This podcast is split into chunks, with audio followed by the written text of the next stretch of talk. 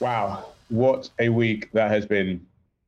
A lot's happened in the last seven days in crypto. Probably too much for us to cover in 30 minutes, but we're going to give it a go. So, my name is Ben Floyd. I'm your host for today. We are joined by the fantastic David Duong, our head of institutional research, Greg Sutton, and Tammy Yao, two CES traders, and Alessandro Lozzi, a senior blockchain researcher. Today, we also have two special guests, Brian Foster and Greg Wysocki, on our institutional sales team. So to our agenda, we're going to start with Tammy Yao, who's going to run through a crypto market update. We're then going to hand over to a conversation with Greg and Brian to run through what our institutional sales team are seeing. I think it's fair to say that we've had the FTX events dissected a number of different ways on Twitter so far, but one view that we want to bring you is what our institutional sales team are seeing, what they're hearing, what clients are saying, how they're feeling. We're then going to run through trade flows, what we're seeing on the desk, what we're seeing on DeFi. Um, has Alessandro and his team been able to get any closer to wallet movements we've seen? And then we'll hand over to David to run through macro. Seriously big macro week last week, so we don't want to leave that uncovered. So without further ado, Tammy, over to you. Thanks, Ben. To say last week was one of the craziest weeks in crypto feels like an understatement. While last week was quite a busy one in the macro space, we had CPI and the US midterm elections, but all of these was trumped by the very dramatic collapse of one of the biggest crypto exchanges, FTX. Now, much has already been said on Twitter and on the news on FTX's collapse, but just a quick summary of events since last Tuesday. Binance has walked away from the deal. FTX's withdrawals were reported to be up to $8 billion. And on Friday, FTX finally filed for bankruptcy together with Alameda Research, FTX US, and 133 associated companies. The Financial Times also reported that FTX had only $900 million in liquid assets against $8.9 billion in liabilities on the eve of their bankruptcy.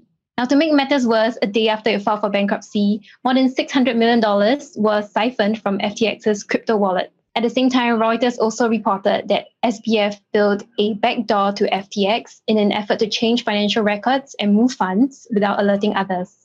With all of that going on, the seven day price action of the market was not as bad as you'd expect. After the CPI, while the S&P 500 rebounded almost 6% over the week and the dollar index saw its largest one-day drop in a decade, BTC and ETH fell more than 20% on news of the collapse, but is now ending week on week only about 10% lower. According to Kaiko, BTC's 30-day rolling correlation with US equities fell to as low as 0.17, its lowest level since November 2021 while its correlation to ETH shot up to its highest level since May of this year. In the derivative space, BTC's one week at the money implied vol doubled to as high as 124% from 50 odd percent just a week before, while a similar metric for ETH reached as high as 180% from 70 plus levels the week before. With the ETH BTC ratio in the green week on week, ETH seems to be doing better than BTC. This is while ETH officially turns deflationary as the amount of ETH burn spikes in the midst of the market turmoil. According to ultrasound.money, the annual supply of ETH is now at negative 0.08% per year. This means ETH is being burned at a faster rate than what is being minted. Now, with the loss of trust in centralized exchanges, the trading volume of Uniswap has increased, with V3 and V2 burning more than 2,300 ETH in seven days, which is causing ETH to fall into deflation. In fact, according to Nansen, Uniswap has had more volume of ETH traded than any centralized exchange in the last 24 hours.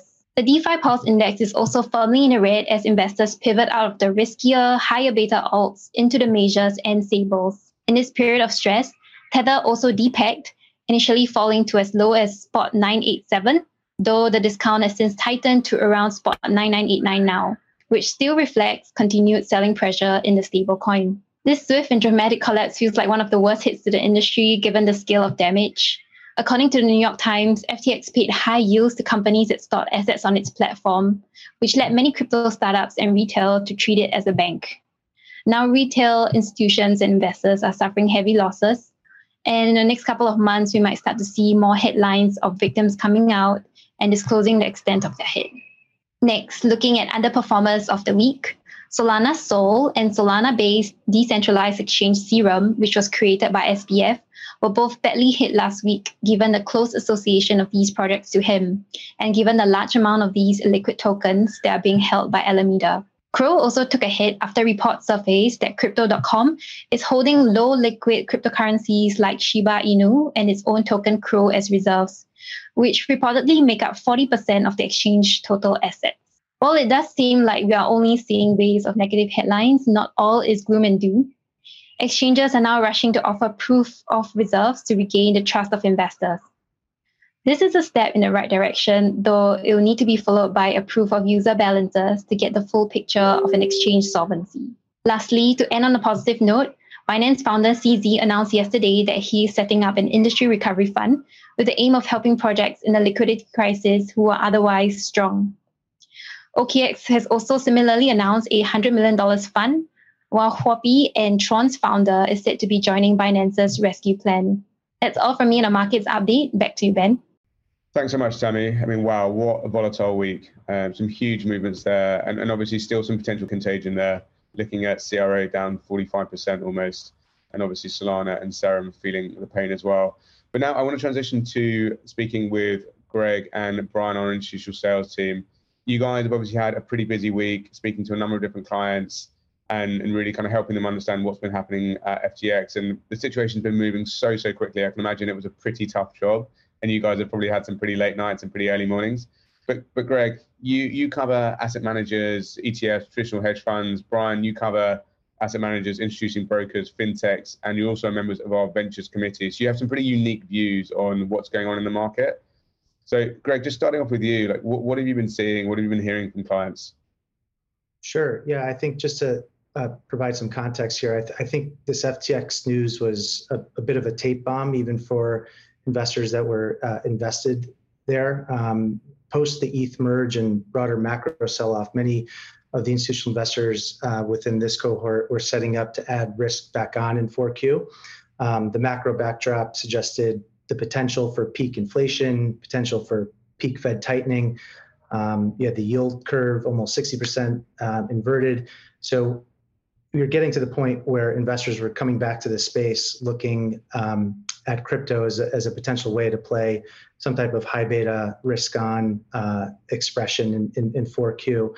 Um, I think this sentiment can still prevail before year end if uh, market conditions stabilize in, in the wake of FTX, but um, you know, clearly this this set us back a little bit. Um, I'd categorize, you know, the the three different groups: uh, asset managers, macro funds, and, and crossover funds, as looking at the space somewhat differently. Um, asset managers continue to onboard, and, and this event has added an extra layer of due diligence on the asset class as, as a whole, perhaps, but um, has definitely confirmed their decision to use Coinbase as their primary custodian and, and trading uh, counterpart. I'd say macro funds. Um, there's been a lot to do in macro this year, as, as I'm sure we know. Um, arguably the, the golden age of macro, uh, given the unwind of, of central bank balance sheets. So crypto hasn't necessarily been a dedicated focus um, for a lot of them in, in Q3, but funds that have had the extra risk budget to deploy um, heading into year end, crypto was certainly emerging as a um, high beta risk on um, expression. Uh, so again, I think this took a little wind out of the sails, but but I, I don't expect it to um, to ultimately uh, you know push any of these investors away from the asset class uh, on a permanent basis. Um, and then lastly, I would say crossover funds. These are funds that cross over into private markets in addition to public uh, equity and, and, and, bond holdings and, and really look to own the entire cap structure, um, typically in, in a more thematic fashion. Ethereum has been a core long-term holding uh, for the Web 3.0 uh, theme. And um, from my perspective, sentiment on, on ETH really has not changed much post FTX. Um, so I, I, I'll, I'll leave it there. Yeah, it's interesting, isn't it? I guess like amongst all this, uh, ETH went deflationary, and we're seeing huge amount of volumes move to, to kind of Uniswap um, in a similar way we did um, kind of many uh, many quarters ago. But I'm curious. So, that's actually painting a, a, pretty pretty good picture, which is really really reassuring. Have you had any client conversations that are really much more challenging, where people are just just dropping the asset class and, and moving on? You know, frankly, um, it hasn't been as bearish beneath the surface. You know, I think um, for for many of the institutional investors that have been doing the work on this space for you know multiple quarters at this point, um, you know that existential risk of what crypto actually is and will it exist in the future, we don't get that question. Um, I think many are viewing this as um, you know a specific uh, a company event. Um, clearly impacts market structure in the near term, um, but frankly, it's uh, it's it could be a potential market clearing event similar to what we saw um, in Q2. Uh, Q2, we actually had a, a, market clearing event for a lot of these unsustainable DeFi tokens and strategies. And a lot of the feedback that we got from large institutions was that that was a necessary step uh, in getting to the right place for, for this to be a, a, a longer term um, investable asset class. And I, and I think a lot of sentiment um, is going to end up being the same here. Um, we've heard analogs such as Lehman Brothers or MF Global. Um, if you you know look back to uh, what the implication was of, of each of those, Lehman it took markets about six months to stabilize, but clearly a much different situation, systematic risk that ultimately required central bank intervention. Um, uh, here, uh, we're, we're very different situation, much more contained within crypto, um, and uh, likely more impactful than MF Global, which took about a month to stabilize uh, asset prices back then. So I would categorize it as, as something in the middle, um, you know, somewhere between that one to, to six month time frame, likely err on the side of, of faster rather than, than slower um, is, is the sentiment that I'm, I'm picking up on. Yeah, I mean it's it's, it's super interesting with um with the, the macro uh, kind of potentially taking a turn last week as well. Certainly for those of us in crypto, you almost kind of didn't see that at all. Um, and I wonder if uh, if we had have not seen the FTX events where uh, ETH, for example, would have been would have been trading. Uh, I'm, I'm curious, just picking up one of your comments there around the narrative around ETH. Is, is there a difference there between how people are thinking about Bitcoin versus how they're thinking about ETH and maybe other layer ones or, or, or kind of layer two technologies? I think so. I think um, Ethereum continues to be um, uh, uh, the, the, addressable market for what Ethereum is for many traditional uh, finance investors is uh, is tangible, um, especially for um, those that are looking to buy the building blocks of a longer term uh, Web three investment theme. Um, so I, I, do think that Ethereum sort of falls into a, a, category of its own in that in that respect.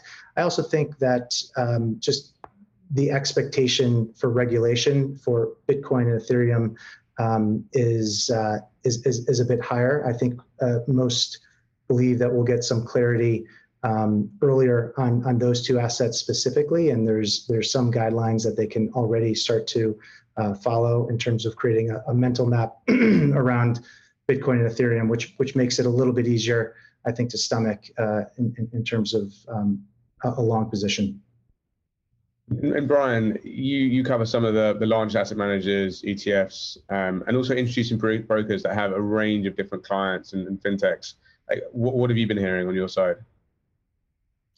Yeah, sure, sure, Ben. Uh, first of all, I, I, I think Greg, um, you know, painted the bigger picture very well. So I would echo his views. Um, with respect to a lot of the conversations I've had in the last couple days, um, for the largest partners, there's been a lot of uh, kind of refreshing of, of fundamental, you know, due diligence questions. And so, um, you know, that that's to be expected. We're fortunate to have great answers to those to those questions here. Um, but you know, we are re- reminding our clients as they come back with these inquiries that you know all the ways that we are you know vastly different than um, you know some of these firms that are operating offshore with a, a totally different model. So um, you know we're discussing things like our qualified custodial status with our New York limited purpose trust company, how we're regulated by the NYDFS. We're a fiduciary under New York State banking law through our custodian. Um, we operate our business onshore by design, right? And so we're subject to domestic regulation. Um, we're also talking a lot about how we treat client assets, and you know we are, we are not a, a business that's rehypothecating client assets uh, unless a client explicitly opts into uh, one of our lending programs and asks us to. So we're either you know ledgering assets one to one in the omnibus, or in the case of our vaults in the custodian, uh, even holding those assets fully segregated at the client and at the wallet level. Um, finally, of course, just being a publicly uh, trading company with audited uh, quarterly, you know, financial reporting. This is this is crucial. So uh, we've invited a lot of clients to revisit our balance sheet and have been helping them um, to understand sort of questions around uh, our, our assets and liabilities. Um, and you know, it, it's it's also uh, been a topic of conversation around okay, what's what's our exposure, if any, to, to FTX or Alameda? Uh, we have a good answer there, which is that it's de minimis. Um, you know, none none to Alameda uh, and and de minimis exposure to uh, to FTX. So these have been some of the key things we've been um, kind of talking through and refreshing with, particularly particularly the larger clients. Um, I would say if we kind of go segment by segment on a few of the uh, the verticals that I cover, um, the really large asset managers are quite sophisticated about their due diligence. So, um, you know, no, no one that on, on my desk has uh, real exposure, uh, material exposure to uh, to FTX that's impacting their business. So they are business as usual, but just leaning back into some of those due diligence questions and just re- refreshing. Um, I would say that for the introducing brokers, uh, it's a little bit varying by uh, sub vertical the fintechs uh, among the introducing brokers are a little bit more um, kind of risk seeking and less mature than the, the, banks and the broker dealers. And so some of the fintechs certainly had um, you know partnerships with FTX. I think that for, for all the noise that FTX made, their actual actual inroads into the market maybe weren't quite as far along as um, people realized. So there's really just a handful of firms here who had direct relationships uh, with FTX, and we do see a little bit of movement there where some of these fintechs are, um, you know, sort of rethinking their partnership approach and looking for uh, a, a, new partner. Um, but the vast majority of the of the active fintechs in the market uh, were not working with FTX, and so that's um, that's encouraging. And we don't view this as for, for the introducing broker category to be a kind of sy- systemic issue. Um, for the banks, I would say uh, they're completely insulated from um, from this event. They're, they're generally behind the fintechs and in some cases they are um, sidelined due to um, you know awaiting no action letters from you know, whether that's the OCC or or the Fed. Um, but they also have, I think, a more rigorous due diligence process. And so, um, you know, FTX was not a firm that was kind of clearing their due diligence bar to begin with. So they've had they have kind of multiple layers of distance from this, um, and it, it's kind of business as usual for them. Um, we think that you know next next year will be a big year for for banks um, I think taking a step forward, but obviously pending some some kind of no action and, and approval from their primary regulators. I would say that you know the, the, the the closest thing that maybe some of the banks have to being in any way exposed to this would be through uh, private wealth. There are some obviously there's some high net worth individuals who who were traders uh, on FTX, and generally those accounts aren't managed uh, through the, the private wealth practice. Um, but there are certainly, you know, some high net worth individuals out there who are impacted by this who had assets on uh, on FTX. Um, but again, that that lives kind of outside of the advisor uh, relationship. And Brian, what do you think about the uh, venture capital landscape at the moment? Because even before this happened, we were seeing that you know Series A funding had been somewhat still kind of flowing, but Series B and Series C had gotten a lot more difficult, a lot more conditional it wasn't as uh, founder friendly as it used to be. I mean, how do you think that changes after FTX?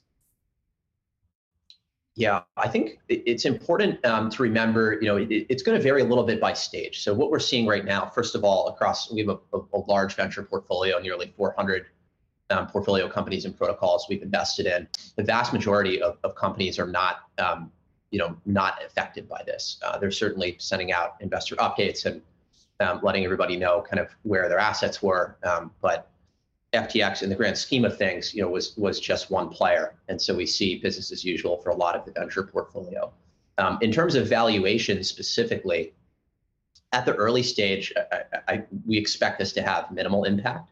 Um, the early stage crypto venture deals are generally, you know, very long dated, um, kind of high risk investments um, and, they're not sort of um, you know these are not valuations that are set by some sort of you know comp or multiples based uh, structure where you suddenly have you know a big player kind of yanked out of that data set. Um, so we, we don't see this impacting kind of early stage um, markets. You know if, if there's any effect there, it may be that certain investors who were on the fence about starting to build uh, a portfolio in crypto may you know look cl- closer at this market um, but we don't see it really impacting the existing uh, kind of kind of deal flow at the early stage or the way that investors are thinking about valuation. I think where it's more um, impactful is at the later stage, uh, particularly if you're in a market or, or a business that would, would kind of comp against some of the things that an FTX were doing. Uh, there were, I think, some later stage firms that were, um, you know, trading businesses uh, or, or something similar to that that w- would point to F- FTX as kind of a data point to say, you know, here, here's a here's a high watermark in terms of uh, multiple that, that would impact my valuation. Um, obviously, that's now a um, you know not part of the data set, and so the, the, the key thing to bear in mind here, though, is that we've already been in a sort of calmer market uh, for the last, you know, I would say six six plus months, and so we've already seen some of those later stage valuations start to come back, back down to earth. Um, so I view this as just sort of more of a continuation of that trend rather than a sharp reversal. Ben? Yeah, do, do you think um, with, I mean, I guess in the last two years, we saw record uh, fundraising in the venture capital community um, and a, lot of that went into crypto. So one would assume a lot of these companies do have good balance sheets and they can weather a, a winter for another one or two years. Is that a fair perspective or am I missing something there?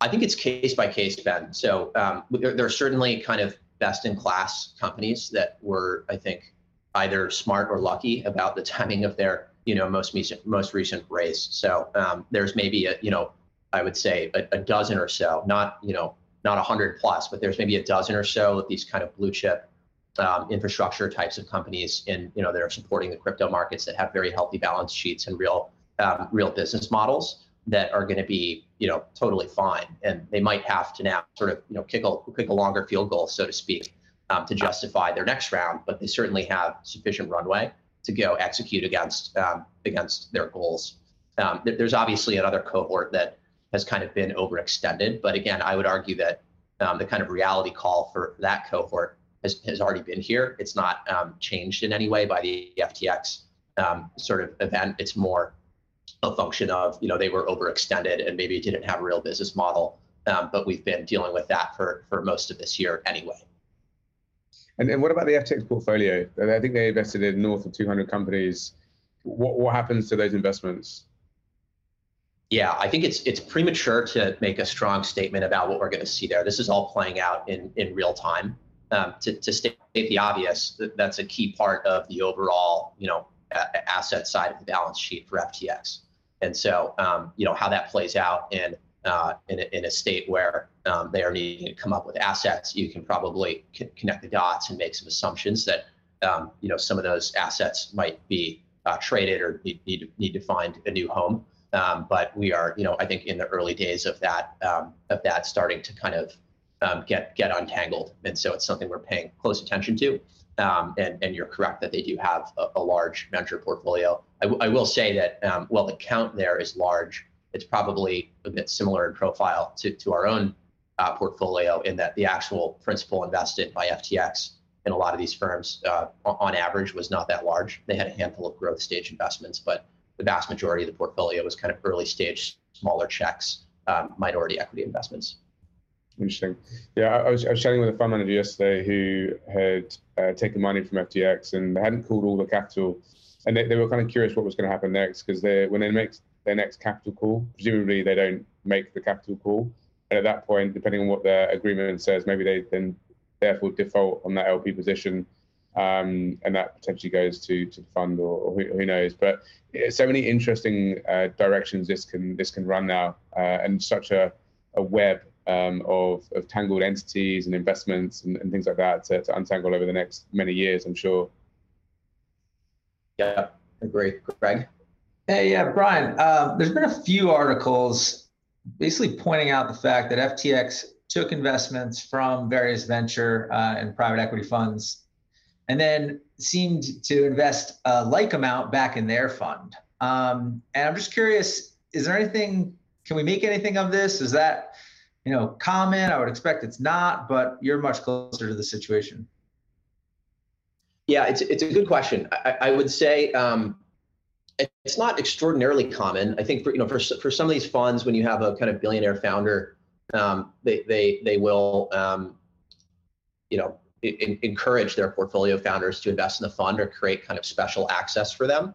Um, but I don't think you know the the more kind of accusatory take on this might be that there's some sort of a you know pay to play there uh, or like a kind of strong arming trade, and I don't I don't think that's the case. Um, I think you just have a unique situation where there was a company that um, you know appeared to be on a meteoric trajectory and was um, raising a lot of money um, and you know took in capital from a lot of large kind of blue chip investors. Um, and then also on the other side, uh, you know, a, a, multi-billionaire founder who wanted to deploy his assets, um, and that would be you know a very common thing for for someone of that uh, of that profile to do would be to go get kind of allocation and a lot of the top um, of the top funds. So I don't I don't view that as um, I don't view that as like a you know transactional thing that's an that's an anomaly. It's sort of um, it's in, in my mind it's a little bit of a a, a normal thing.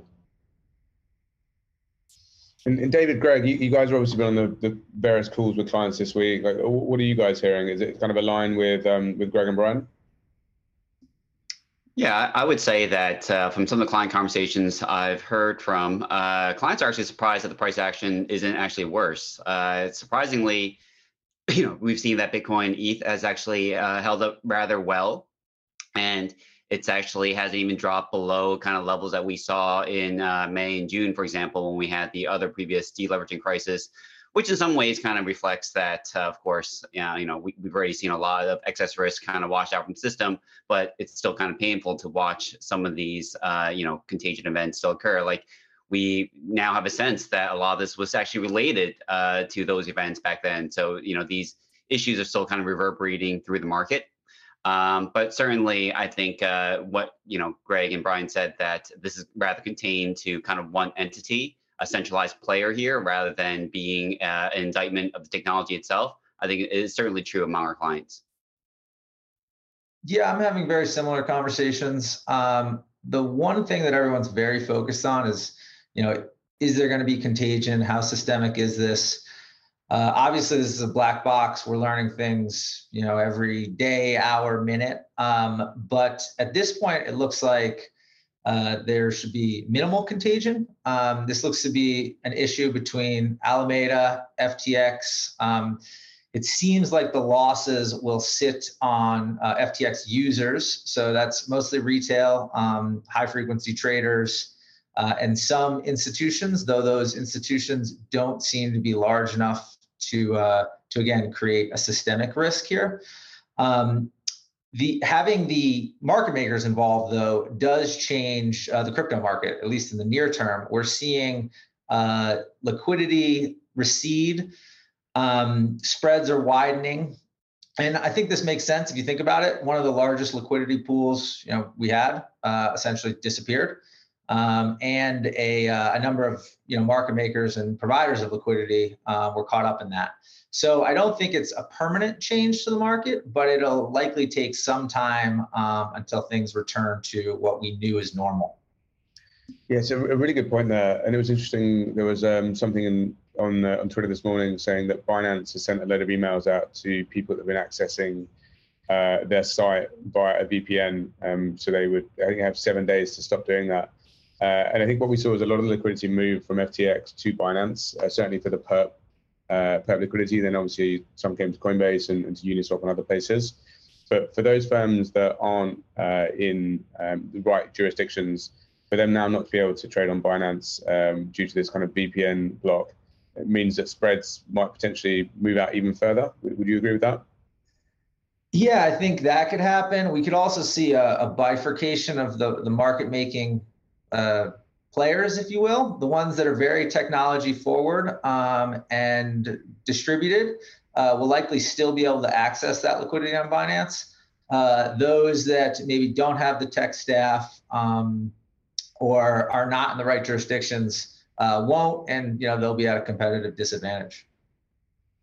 Yeah, it's going to be interesting to see how this plays out. It feels like it's going to be a long road ahead, um, and also I guess just certainly worth saying like our thoughts go out to everybody that did have capital on on FTX. I think this was a, very much a black swan that wasn't, at least for me, wasn't expected, um, and it's, it's touched a lot of lot of different people in many different ways. So, hope everybody is is muddling through as best they can.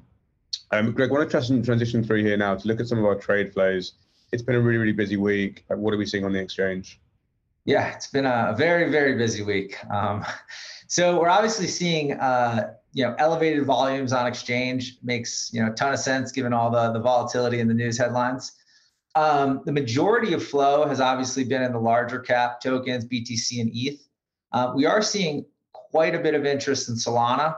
And we talked about this before. Uh, that token's been hit particularly hard given its proximity to FTX, Alameda.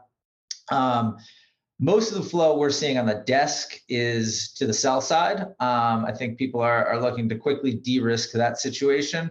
Um, it's my personal view that it'll be a while um, until that protocol is able to recover, just given the, the technical sell pressure that we're seeing. Um, if we like just look at the past seven days, one remarkable data point is every institutional client type was a net seller, with the exception of just two, and that's crypto and traditional VCs. Um, those folks have been using this weakness to buy their favorite tokens in in really good size. Um, now they clearly have a longer time horizon, and as you know, a few people have said here, this very unfortunate situation has absolutely nothing to do with the fundamental technology. If anything, the news there has actually been really good. So I think it makes a lot of sense that you're seeing these longer term players um, that are very well capitalized uh, come in and, and, take advantage of these levels. Uh, the other interesting thing uh, that I'd like to point out is interest to short tokens has like absolutely skyrocketed. You know, we've seen borrow rates climb as a result. Um, if you look at perp funding rates across a variety of tokens. They've gone deeply negative. Uh, short November basis on the CME is around 45% annualized. You know, was as high as 100. You know, these are just astounding numbers. Uh, now, you know, I'm not going to call a bottom, and you know, that never ends well. Um, but in my almost 20 years of trading, I've also never seen the entire market get short at the right time. Uh, so these flows may lend some medium-term support to the market. And also, you know, for those that don't want to play directionally, there's some great market neutral opportunities here in, in, basis and perp funding trades. So, you know, this is obviously a very unfortunate situation. I agree, crypto would be significantly higher um, given the turn in the macro uh, had this not happened. But there are some dislocations that are, uh, you know, very attractive for those willing to step in. That was the uh, the best not calling a bottom, calling a bottom ever, Greg. um, yeah, let, us uh, I, I, definitely agree. It was it's certainly a, centralized exchange um, issue and event as opposed to DeFi, and it's great to see that a lot of DeFi has been operating uh, perfectly well during this. Certainly DeFi on Ethereum, at least. So we'll, we'll see. Hopefully that will continue, and uh, and I'm sure some of these arbs and some of these uh, dislocations will, will probably rationalize over the over the coming weeks. Um, so Alessandro, would love to, to kind of move on to you now. And there were a couple of parts of the FTX events where some things started to happen on chain and people were trying to speculate exactly what was going on there. I think it was Saturday morning I woke up to, to kind of Twitter going mad again. So curious to kind of hear your thoughts of what's been going on on chain uh, post the FTX events. Uh, yes, Ben. So I think uh, uh, from our team, we are looking at on-chain events on three different uh, uh, point of views at the moment. Uh, uh, for your question, like Friday evening, we saw some transaction coming out from FTX wallet, and immediately all the Twitter was like on it and was really on the spotlight. And apparently there was some uh, or insider job or uh, an exploit or their cold storages that drained uh, more than 400 million dollars worth of tokens. Um, these tokens have been since then shuffled around different blockchains, different protocols, and they are now kind of almost 100% in ETH. So this address, uh, which is the uh, I, I, call it FTX hacker, has now 228,000 ETH, which is the 35 uh, largest holder uh, on uh, the old blockchain, according to Etherscan. So it's a very significant amount that could have uh, an impact uh, in general on uh, uh on flows. But uh, it is also my opinion that uh, with such a spotlight on this address and also the more difficulties to access to Tornado Cash, like a previous solution used often in these cases, might be very difficult for the hacker to get rid of these funds. So it would definitely be interesting to see how this play out. And um, I think the other point Yes. Sorry, sorry, sorry. Just curious. It's interesting they're owning thirty million dollars of BNB. Uh, like the ETH makes sense. Um, the Pax Gold, I guess that could be um, could, could be stopped by by Paxos. I was I was quite curious why BNB. Any any thoughts around that? Um, no, not exactly. So it, it's just uh, this Arc seems like to having shuffled funds over different blockchains, so bridging around the Binance Smart Chain, uh, Polygon, uh, uh Tron. So I think that uh, might be a solution in the short term to also have uh, uh, got out of tokens that could be the, uh, frozen, like a, uh, that would company that would freeze these accounts. So I don't have a good explanation about ETH, but uh, it's definitely interesting to see if these will be also converted into it as they are doing with all the other tokens that they collected. And uh, one of the particular things that was interesting was that uh, um, they were trying to drain um, USDT from the Tron chain from FTX wallets, but because of the address didn't have any uh, Tron to pay the gas for the fees, they basically got funded by a Kraken account, which uh, uh, by regulation like a KYC on all the does KYC on all the accounts. So uh, we got also some tweets from Kraken saying that they they identified the user that is behind this address. So we might get to a identification uh, soon on who is this uh, uh, participant and see if it was like a insider job or some other third party uh, exp- exploiter. Wow. So this story takes another twist. We have a new character introduced to the uh, to the script uh, for what will almost certainly be a film in the next uh, next few years, I'm sure, uh, along with 3AC and, and Luna and, and all the other things that 22 has 2022 has delivered us. Um, Thanks so much, Alessandro. That was uh, great insights. Now, David, um, we we never have you last, so apologies for leaving leaving you till last today. Uh, huge week in macro. Um, curious, kind of, what are we what are we what are you seeing? Yeah, I mean, I would say the timing of this confidence crunch is unfortunate for, of course, many different reasons. Uh, but you know, we were actually seeing that with the macro environment. It was actually going to be pretty supportive for risk assets had it not been for the FTX event uh, particularly since you know we saw that the stronger dollar trend finally broke uh, last week.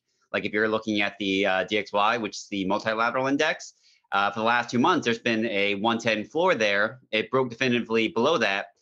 A lot of that had to do with positioning ahead of last week's inflation print, uh, which created a turning point for CTAs in particular to actually start selling dollars. And we saw that fundamentally inflation had actually gone from this, you know, uh, above 8% kind of level to 7.7% actually in uh, in October's print. Now, obviously, I think what matters there isn't necessarily just the level. I mean, the direction of travel is really the most important thing. Uh, but the fact that we actually came in below expectations was huge. Uh, so I think that those kinds of events actually uh, actually saw that for a lot of traditional risk assets actually started to rally. I think crypto would have been a part of that had it not been for this event, unfortunately. Instead, what we're seeing right now is that stablecoins as a percent of the uh, total market cap of crypto is actually dominating at around 8 18% level. Um, of course, BTC and ETH actually are taking more of a dominant position as well. That's uh, above 60% right now. Uh, and a lot of that, of course, has to do with the fact that people are bringing assets onto exchange and selling them. Typically, of course, uh, bringing assets onto exchange is seen more as a, uh, you know, as a more confidence uh, inducing kind of event as people kind of retract away from exchanges to sell and put into cold storage. But this is actually actually in reverse due to the events of last week. So things have changed. I would say that at this point, uh, the you know decoupling between crypto and uh, traditional assets is kind of unfortunately moving the opposite direction of what we would like. We want to see it decouple, but we want to see it decouple in favor of crypto assets actually having more idiosyncratic catalysts. Uh, but I think what we're getting right now is that the unfortunate crypto winter that we're in is going to be extended and it's going to be there for a couple months longer. Probably uh, it, it's possible that could even last through 2023. Um, and it's, uh, you know, even if we see a Fed pivot, for example, we're going to need to see probably some other idiosyncratic catalyst to actually jolt cryptocurrencies out of this. It's still probably going to directionally move in line with other risk assets, uh, but we definitely won't see the same kind of outperformance we saw the last couple of months. Got it. And, and, and with regards to inflation, obviously uh, an encouraging print for the for the markets last week. Is there a chance that we see that direction of travel reverse and we see a higher print next month or the month after? Yeah, that's a really good question, Ben. We are actually going to have another CPI print ahead of the next uh, Fed FOMC decision, and that's going to be coming out on December 13th. The Fed decision is going to be on the 14th. Uh, so we know that uh, for where the the Federal Reserve is concerned, you know they have more data prints to kind of fall back on. Of course, we actually just saw PPI just this morning, uh, and uh, the numbers are consistent with what we're getting from CPI. So I do think that it's not going to see the trend revert. We probably have already seen the peak inside of inflation. I believe that probably where supply chains are concerned, it still kind of represents probably a quarter of what we're kind of getting inside of here. Uh, and with the movements we're getting inside of China reopening, uh, probably the, the conflict inside of Russia and Ukraine, starting to see that uh, the, the Russians are, are actually being more amenable to providing more food to the rest of the world. Certainly, that should actually start to alleviate some of the pressure here. I think also from the services side of things, it's not being quite as sticky as it was previously. Um, but I would still say that where markets are concerned, we've already seen a lot of uh, market movements ahead of this, already kind of planning for a more, uh, let's, let's say, challenging Q1 in 2023 because we're still expecting that we're to see a recession inside the U.S. Whether it's to be mild, whether it's to, whether it's not, I think that's really kind of the big question. A lot of that's to be engineered by the Fed, but my expectations right now is this is going to put the Fed on a lower path. I don't think we're going to get you know the same 75 base point hikes that we've been getting at every meeting so far. Uh, but at this point, I don't see the Fed necessarily letting off of the rhetorical pressure that they've been putting on markets so far. Thanks, David. And before we wrap for today, I just want to ask a couple of final questions to everyone. Uh, Greg, Brian, thank you so much for joining us. Two questions are Is more regulation coming and is it a good thing? Would love to hear from everybody very quickly. Yeah, I can go first. I, I think from the institutional perspective, the answer is yes. And yes, overwhelmingly, it's, it's, it's a good thing for the institutional uh, cohort. I, I, agree with that strongly. I think the key thing we're looking for is and and and trying to help um, shape the educational discussion around is ensuring that we don't throw the baby out with the bathwater. So um, we are absolutely excited for a, a, stronger and clearer regulatory framework in the U.S. that that does um, lead to more protection for, for clients. Um, we want to make sure that in doing so, we we preserve some of the most powerful and important characteristics of, of crypto, including decentralization and supporting DeFi protocols. Yeah, I think it's much more clear now to the uh, regulators on Capitol Hill that you know they can't allow uh, a lot of users to actually go offshore to other exchanges that are unregulated that can be subject to blowups like this. Uh, I am kind of concerned that probably uh, over the next year we're still going to see a lot of the same debates that we're beginning this year in terms of concerns over censorship, whether you know we still need to kind of see things gated because a lot of people don't believe that should be the case for at, at least on the blockchain level. Um, so that's still going to kind of run into conflict. But I think for a lot of the probably less controversial stuff like collateral transparency, I think that uh, could probably happen in 2023. Yeah, I'm a yes and yes as well. Um, I uh, I think it's absolutely coming, and I think so long as it's done uh, intelligently, it'll be fantastic for the industry.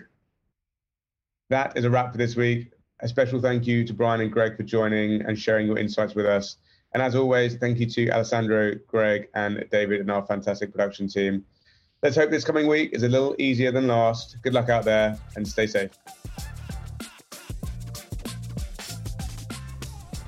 To view this episode and learn more, check out the Research Hub and follow us on Twitter at Coinbase Insto. Both links can be found in the podcast description. All statements and analysis correspond to the date of this recording. This recording is only intended for sophisticated investors.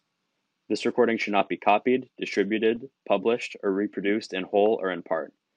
Neither Coinbase nor any of its affiliates make any representation or warranty as to the accuracy or completeness of the statements or any of the information contained in this recording.